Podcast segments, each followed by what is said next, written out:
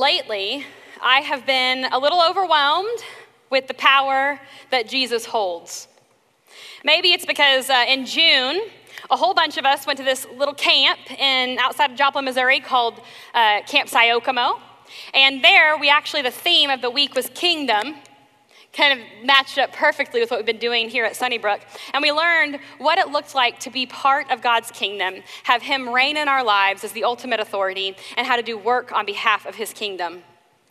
Or maybe it's because after those two weeks of camp, high school, and then junior high, I had a lot of junior high kids that felt like God was just stirring right in their hearts. And we were able to start having these conversations of what is this going to look like for Him to have more and more authority in your life? What does it look like to submit your life to Him? Maybe that's why I'm reminded of the power of Jesus. Or maybe I feel a little overwhelmed by His power because just last week we journeyed to the mountains of Colorado. We traveled across the longest United States on ramp called Kansas up, up, up until the mile high city and then beyond. We twisted and we turned through mountains and valleys. We watched storms roll in and saw stars displayed overhead. And if you have eyes to see, there's no way to miss the power of Jesus and the landscape that surrounds you there. Maybe, just maybe, it's because that entire week we trekked through the book of the Bible called Ephesians. And that entire book continually points to the power that Christ holds. We're reminded that He has power to adopt us into His family. He has power to unite us as His body. He has power to save us from our wicked, sinful nature. He has power to put us on His team and give us a task. Or maybe Maybe it's because this sermon from Matthew 28 has been on my mind and in my heart, stirring for a long time. For a long time. The Holy Spirit constantly moving and convicting and empowering me to move in response to the truth revealed in this holy word. We've been in the book of Matthew for a long time like 19 years or so. And the gospel is finally coming to a close.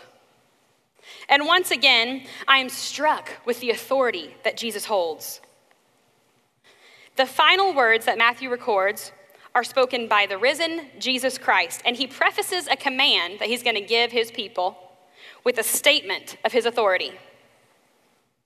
You know this, earlier in chapter 28, there are these two women, and they went to the tomb. They wanted to visit Jesus' body. They're in mourning okay? And they show up, and there's an angel there. And anytime that you read about angels, we know it freaks people out. And so the angel freaks them out. They got really nervous, and the angel said, Don't be afraid. I know you've come to see Jesus, but he is not here. He's actually risen, and now you have a job to do. You need to go and tell the disciples, tell all these followers of Jesus that they're supposed to go into Galilee, and Jesus will meet them there because that's what he said he would do. And so the girls hurry off, girls, these women hurry off sorry, speak to students. These women hurry off, and as they hurry off, they're on their way to, to meet those disciples and tell them to go into Galilee, and Jesus himself shows up to them. And it doesn't speak of fear there, it just speaks of worship. They meet the risen Christ and they fall on their face and they worship him, and Jesus says, Hey, get up, I have something for you to do. Go and tell my brothers, it's another word for my disciples. Go and tell my brothers that they're supposed to meet me in Galilee just as I said, just as I told them to do. So the women, they go. They tell the disciples. And then we find ourselves here in this text. Let's open our Bibles to Matthew 28, 16 through 20. It starts with this. The 11 disciples went to Galilee, to the mountain to which Jesus had directed them. Now, the 11 is kind of it's 11, okay? We kind of, there's lots of commentaries that go back and forth and say that there's more than 11, but the, the text says 11, so that's what we go with typically. Um, the mountain that they're going to is not actually named. The point is not that they're going to necessarily find Jesus, but that they're going with an expectation that Jesus will meet them there because that's what he said they would, that he would do. And he does. And when he does, it says that they saw him and they worshiped him, but some doubted. Worship, we know, is the only proper response to the risen Christ, but some doubted. What a strange thing for Matthew to add here. But some doubted. Some commentaries, they like to think that this is why there must have been more than the 11. Because if some of them doubted, then maybe it was more than those 11 who actually met with Jesus, and then those are the people that doubted. Um, because it's such a weird kind of, seems like it shouldn't be here. In fact, whenever you quote this text, I'm sure you probably even forget to quote that some doubted right? So, because it's so out of ordinary, I decided maybe we should study this a little bit more. And so I looked up what this word meant. What is, what is Matthew trying to get at when he says this word? And I realized actually that the other time that Matthew uses this word is in chapter 14 of the gospel. You know the story. Peter's in a boat Jesus has sent them ahead while he goes up to pray. And afterwards, since they are far off, Jesus decides to meet them when they're already on their way in that boat. So Jesus begins to walk on water to meet his disciples. The disciples see him off in a distance and they kind of freak out a little bit, thinking that he's a ghost. Jesus says, It's not a ghost, it's me. It's Jesus. And so Peter says, Okay, well, if it's really you, let me come to you on the water. And so Jesus says, Okay, Peter, get out of the boat. Get out of the boat. And Jesus, or and Peter does. But as Peter is walking towards the Son of God, and clearly only able to do so because of the power that Jesus holds, Peter's faith begins to waver as he sees the winds and the waves, and he sinks. And Jesus pulls him up out of the water, and he says, Why do you doubt? Same word. Oh, you of little faith. The idea behind this word is not so much, I don't believe it all. It's this idea of uncertainty. I'm just a little uncertain. It's hesitation. It's, I don't know if, I think this might be too good to be true, sort of thing.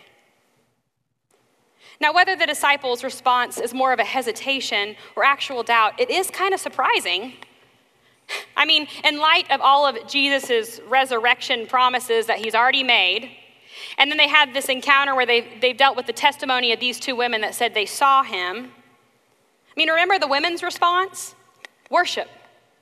And yet, here, worship is mixed with hesitation. Is this too good to be true? But this text is not really about the disciples. It's really not. And despite the hesitation, despite the doubt, despite the abandonment of Judas, and the three times Peter has denied him, despite the way the disciples had fled the scene with their tail between their legs, Jesus comes to them and he speaks to them regardless. And what Jesus says is this it says, Jesus came to them and said, All authority in heaven and on earth has been given to me. Go therefore and make disciples of all nations, baptizing them in the name of the Father and of the Son and of the Holy Spirit teaching them to observe all that I have commanded you. And behold, I am with you always, or more properly put, all of the time, to the end of the age. Did you catch the word all there? It's used four times in the last three sentences, or in the last three verses of the gospel. The word all is this key word that's used in the New Testament. And it teaches us the totality, the wholeness, the completeness of God's work in creation and the completeness of his salvation in Jesus Christ. Romans would say it this way For from him and through him and to him are all things. God's plan is not one that's incomplete. His mission is direct and his power is full and whole. And here in chapter 28, verses 17 through 20, all these little partial glimpses of Jesus' universal authority, they're brought together and they're tied into a bow in a final declaration to his disciples. And that's the first promise that Jesus actually makes. That the precedent for what he is about to say stems from the authority that he has as the rightful king. Did you notice the disciples don't speak in this last section? Their role is to listen, to understand, and to obey. I read a great, a great quote from this guy named Kevin DeYoung. He likes to say it this way Our job is to choose to remain faithful to Jesus. The shape of that faithfulness is God's to determine. It's God's to determine. To listen, to understand, and to obey. That's our job. I've heard, a, I've heard a lot of people quote this passage and skip right past that first line of what Jesus says about his authority. They jump right to, Go therefore, make disciples of all nations. The problem is that you cannot grasp the point and the weight of this command if you don't start with the authority of Jesus. You just can't. It's the key to understanding this entire text. And I fear that we miss the authority of Jesus in our lives all the time. We miss it all the time. I heard a professor um, say it to me this way in college. He said, If Jesus has all the authority, how much do you have? If he has all the authority, how much do you have? I mean, how do you make decisions? Do you seek the Lord's will? Do you submit your plans to him? Or, or let me make this more specific for you. Do you ask God what his plans for your family are? How many children you should have, if you should adopt, or if you shouldn't? Or do you just kind of have this ideal, this is what my family should look like, so I'm just going to try to make it happen this way? Do you ask God what specific people you should invest in that overlap in your life? Or do you just pick people who are kind of like you to befriend? Or maybe you just kind of ignore community altogether and you turn inward towards your family. Everyone else's family and issues, even those within the body of Christ, those are their problems, those aren't mine. Do you ask God before you spend your money? To lead you to be a good steward of the money that He has entrusted you with? Or do you see what you want and you just go get it? No regard for what God may want you to do with that money. Is gathering with the body of believers a priority for you? Or do you come and you go when it's convenient? How do you serve in the body of Christ? Who have you spoken to about Jesus lately? When was the last time you made praying with your spouse or your kids or your friends a priority? I mean, do you feel convicted at all that you go through life and you fail to recognize Jesus as king? Submitting and asking for his will in every area? I mean, these questions weigh heavy for me. I've been thinking about them all summer long. And if you are like me, then there's a lot of repenting that needs to take place for the lack of submission that I have to Jesus in so many areas, areas of my life. What is our problem? I mean, are we too busy? Too tired? Confused? I mean, Jesus makes it pretty clear. He demands our life. Is it hard? Yeah, he tells us it's going to be hard. But is it complicated? No, not really. Not really. The only thing that it really seems to rub against is our selfishness and our pride and our entitlement to feel that we can live and act and behave however we wish. It's my body, it's my money, it's my family.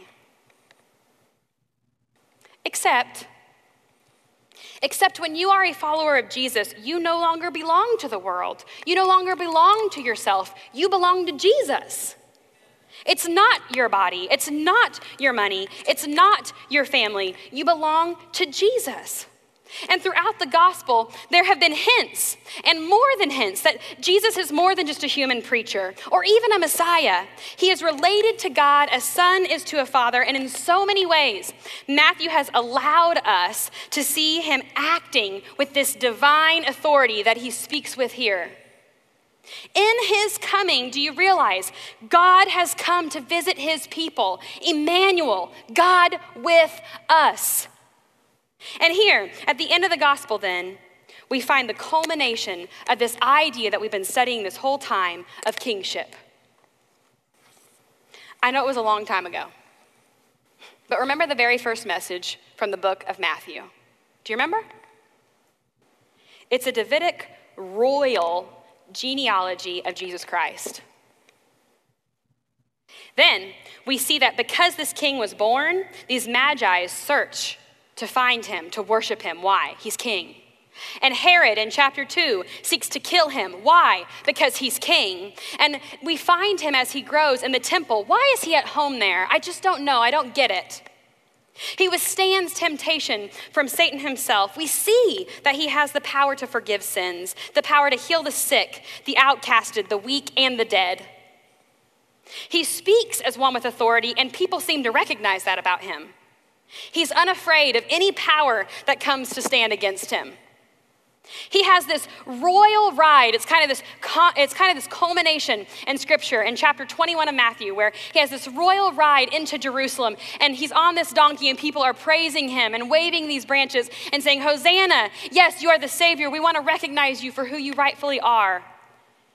And then after that awesome ride in in chapter 21, Jesus' claim to kingship takes a turn. And since then, it's been a matter of accusation and mockery from his enemies. In fact, at the end of his life, they, they take him to trial. They beat him. They put a crown on his head that's mocking. They spit on him. They whip him. And then to put it all um, kind of this kind of big moment at the end is they, they put this, this sign up there that says, Hail, King of the Jews. Mocking. Really? This is who you say you are? All right. Hail, King of the Jews. But now, in this final scene, the true nature of that kingship is, in these final moments, is revealed in this gospel. It stands far above the local politics that Herod was afraid of and extends far beyond the people of Israel that the Pharisees might have been afraid of. It's a universal kingship of Jesus Christ, of the Son of Man. And this risen Christ, he knows why he reigns.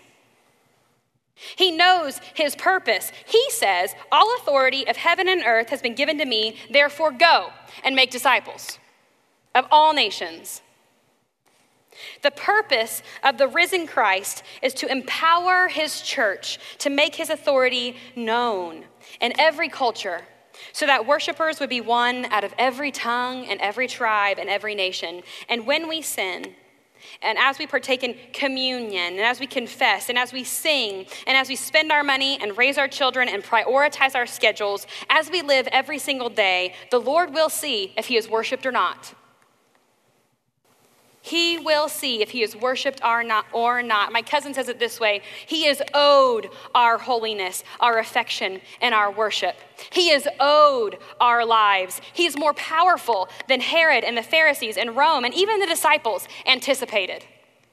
He is, in fact, king.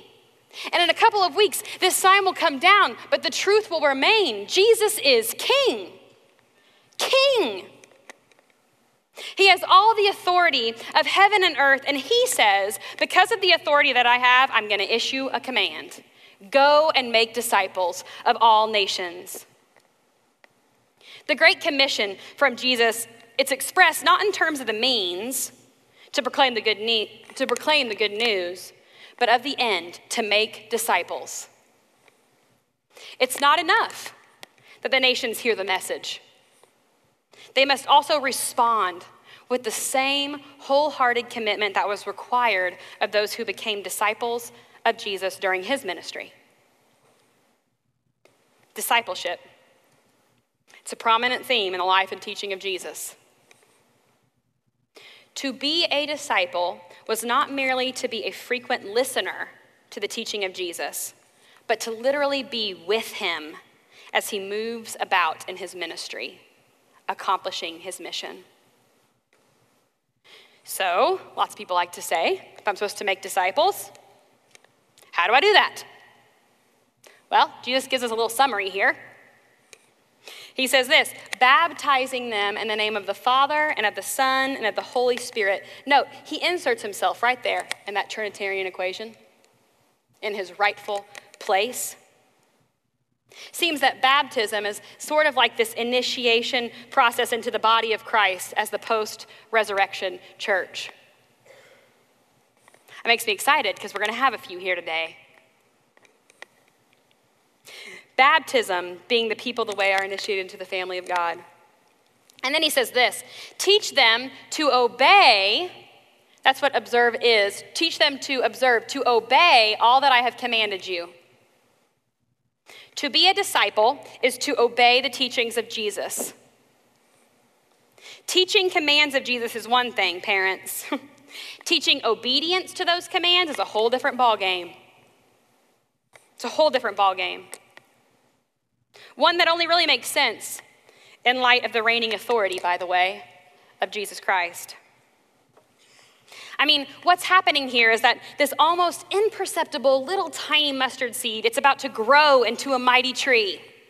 The kingdom of heaven is to be established over all the earth. The baptism, which John had originally instituted as a symbol of a new beginning for a repentant Israel, it's now to be extended to people from all nations. And at the heart of this new community of faith is the risen Jesus himself, as he said he would be in chapter 18. They're going to be his disciples. They're going to obey his commands. They're going to be sustained by his unending presence among them. This new international community over all the world, that was going to be his ecclesia, his church, because it's he who now holds all the authority in heaven and on earth. An authority, by the way, that's greater than the authority Satan offered him in chapter 3. And possibly most remarkably of all, this human Jesus of the hills of Galilee is now to be understood not as the preacher or the promoter of faith, but as himself its object. The object of faith, the object of our worship. And behold, he says, I will be with you to the end of the age. I will be with you always. Better translated, I will be with you all the time to the end of the age. Do you remember what I said earlier? I said that to be a disciple was not merely to be a frequent listener to the teachings of Jesus, but to be with him as he moves about in his ministry. This is why the disciples freak out a little bit in John 16. Jesus is going to come to them and tell them that he has to go away, and they start to freak out. And I have this favorite preacher, this old man who's not here anymore. Um, his name's Fred Craddock. And whenever he teaches on this passage in John 16, he has this great analogy. He said, he said, It's kind of like when kids are playing this little game, and a babysitter shows up and they think, Oh, it's a party. She's coming to play with me. And so then they all play this little game, and then all of a sudden the little kid looks up and they realize that mom and dad have grabbed their coats and their hats and their purses and their wallets. And the disciples' questions to Jesus when he says he's going to have to leave, yeah, little kids ask the same questions of their parents. The questions are the same. They say this Where are you going? Can I come with you? And who's going to stay here with us? Who's going to stay here with us? And if you read that text in John 16, Jesus promises not to leave them abandoned. He promises them his paraclete, he promises them the Holy Spirit. The presence of Jesus goes with us as we do his work. This is the second promise that he makes. He goes with us, before us, behind us. He hems us in from all sides. There is nowhere we can go that He is not already there at work. The presence of our Master Jesus I think, is quite possibly the most crucial element of discipleship.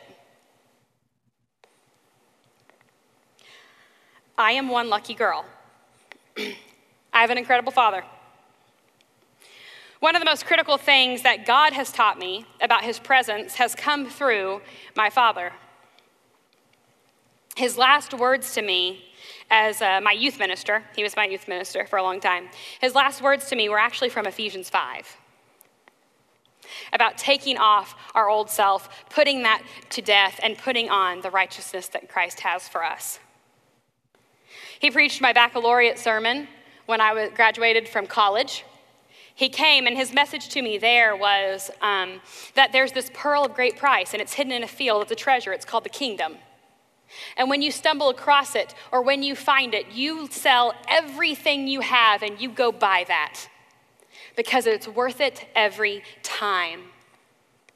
And then later, after I graduated, um, I was actually ordained right here which means that basically that the elders come and the ministers come and they pray over me and they say we want you to do work on behalf of the kingdom and my dad preached that message too and he told me then that he said morgan you guard your life and you guard your doctrine closely That was his challenge to me. But more than the things that he said, it was that he was present.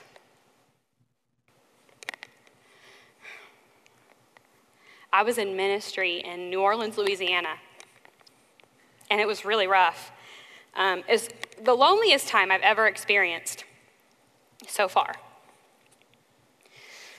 I remember when it was time to um, come home, I wasn't even quite sure how to transition out of my time there because it was just pretty dark. So I called my dad. That's what I do.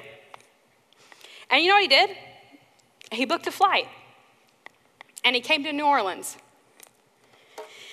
And he walked around to see what life was like for me there, and then he brought me home.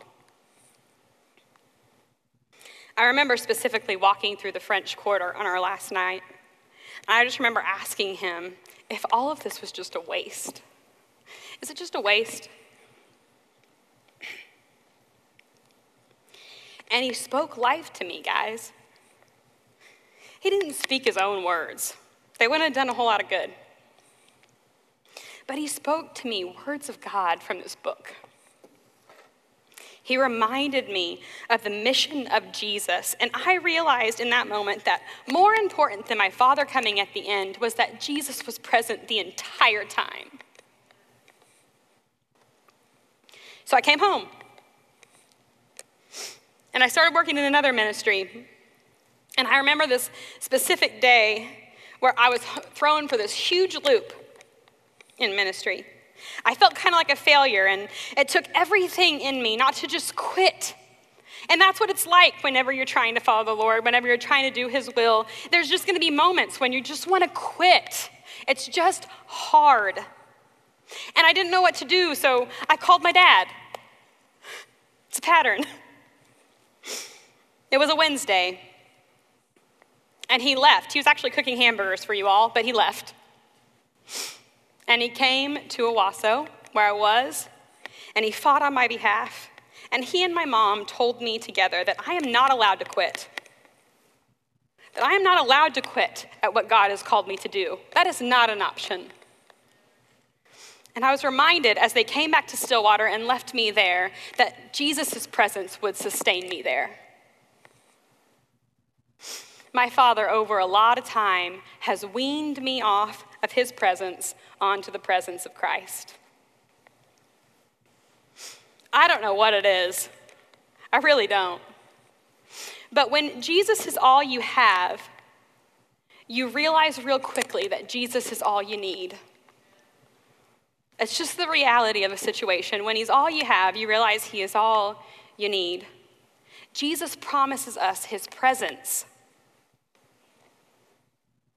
I remember one time my dad was gone. He saw Jesus. he was gone. And um, Jim is a great, he's great. He loves to disciple the staff and their spouses. And so he always tells spouses whenever their spouse is gone to do ministry, he always says, Hey, if you need anything, you let me know and I'll be there. And he means it. He means it.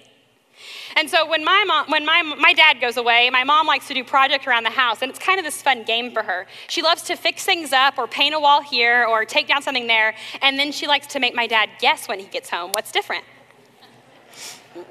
my dad doesn't like the game. My mom loves it. She thinks it's hilarious. And um, so she, that particular time, my aunt had come to town, and my aunt knows how to has some bad skills with like some carpentry and stuff. So her and my mom and I were fixing up the living room, and we're putting in a mantle, and we're painting the fireplace, and we moved the TV over to this new spot.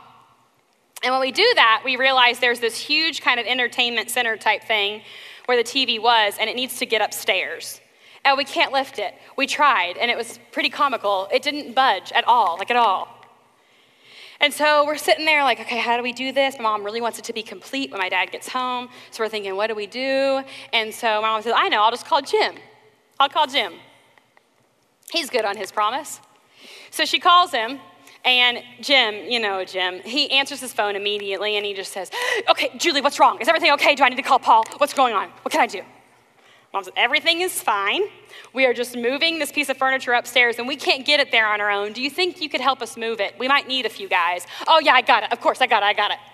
I'm just going to grab a couple guys here. And so he does. He grabs Kyle Butler and Ryan Vincent, and they head over to my mom and dad's house. And Jim gets there barely before they do. And he walks into the house.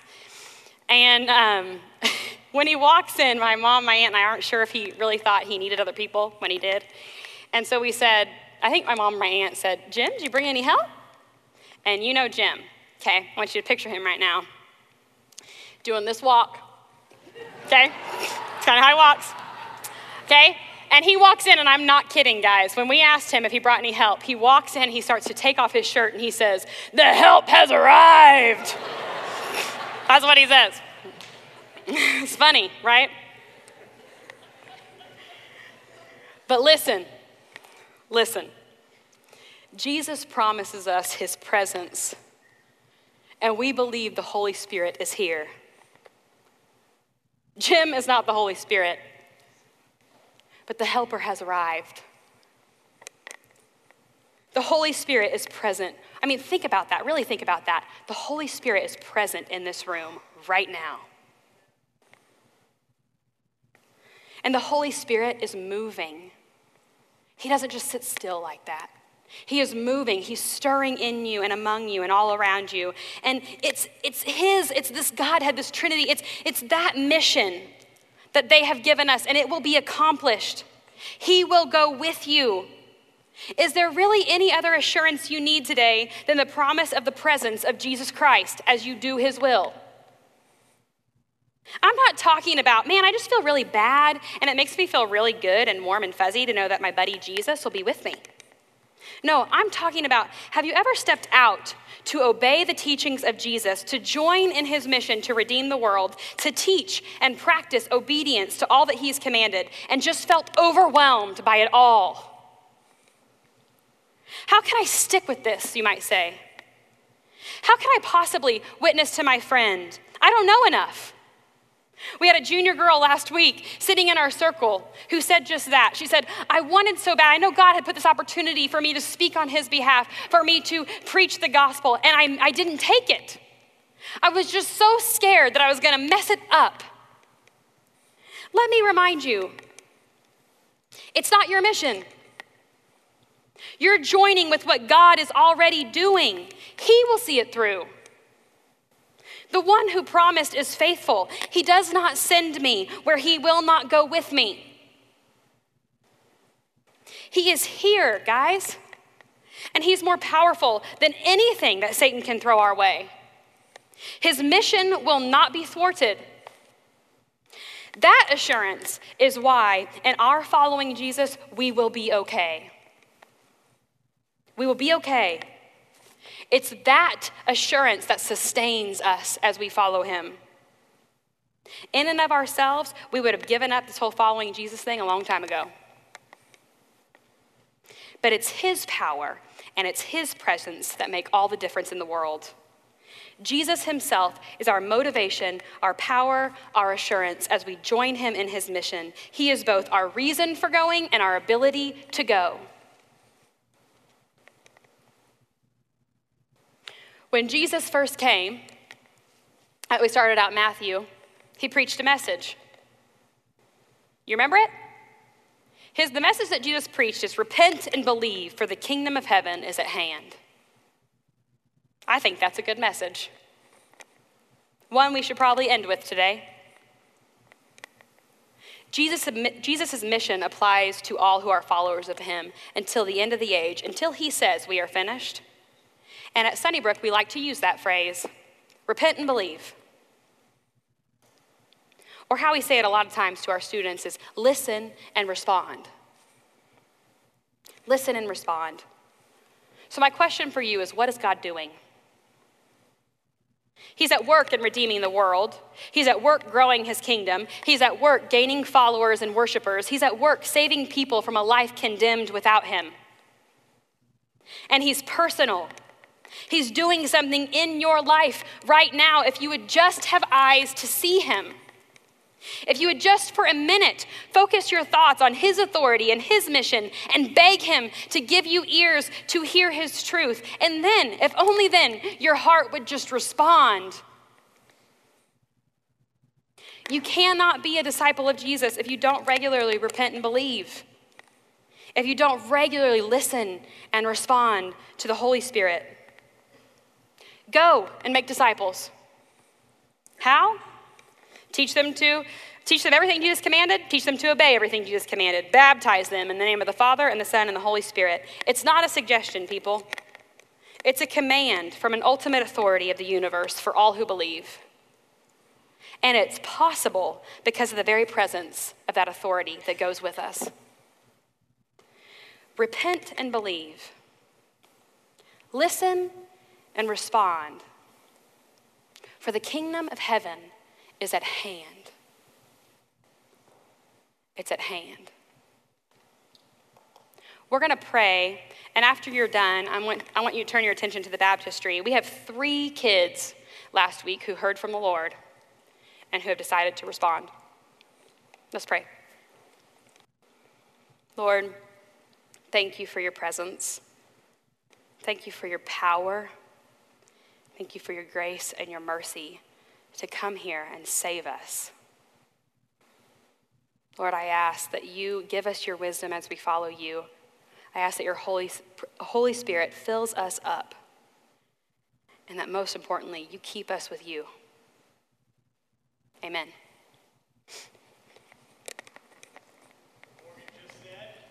Uh, we have the privilege of adopting some more people into the family of God today. Jesus' blood has covered sin, and we get to celebrate with our brothers today. So, if you would, welcome with me Mr. Ethan Hicks.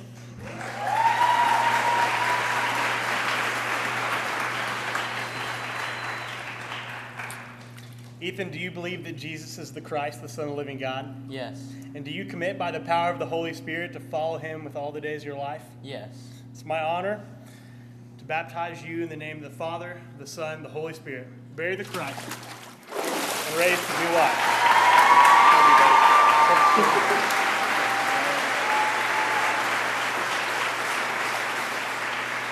Welcome Uriah Kirby.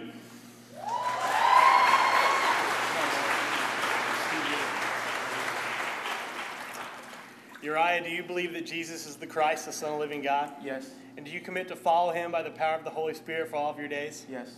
It's my honor to baptize you in the name of the Father, and the Son, and the Holy Spirit, buried with Christ, and raised to new life.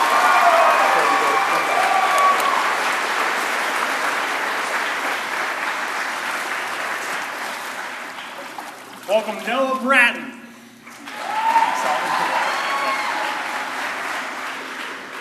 Noah, do you believe that Jesus is the Christ, the Son of the living God? Yes. And do you commit to follow him by the power of the Holy Spirit for all your days? Yes. It's my honor to baptize you in the name of the Father, the Son, and the Holy Spirit. Bury the Christ. To new life.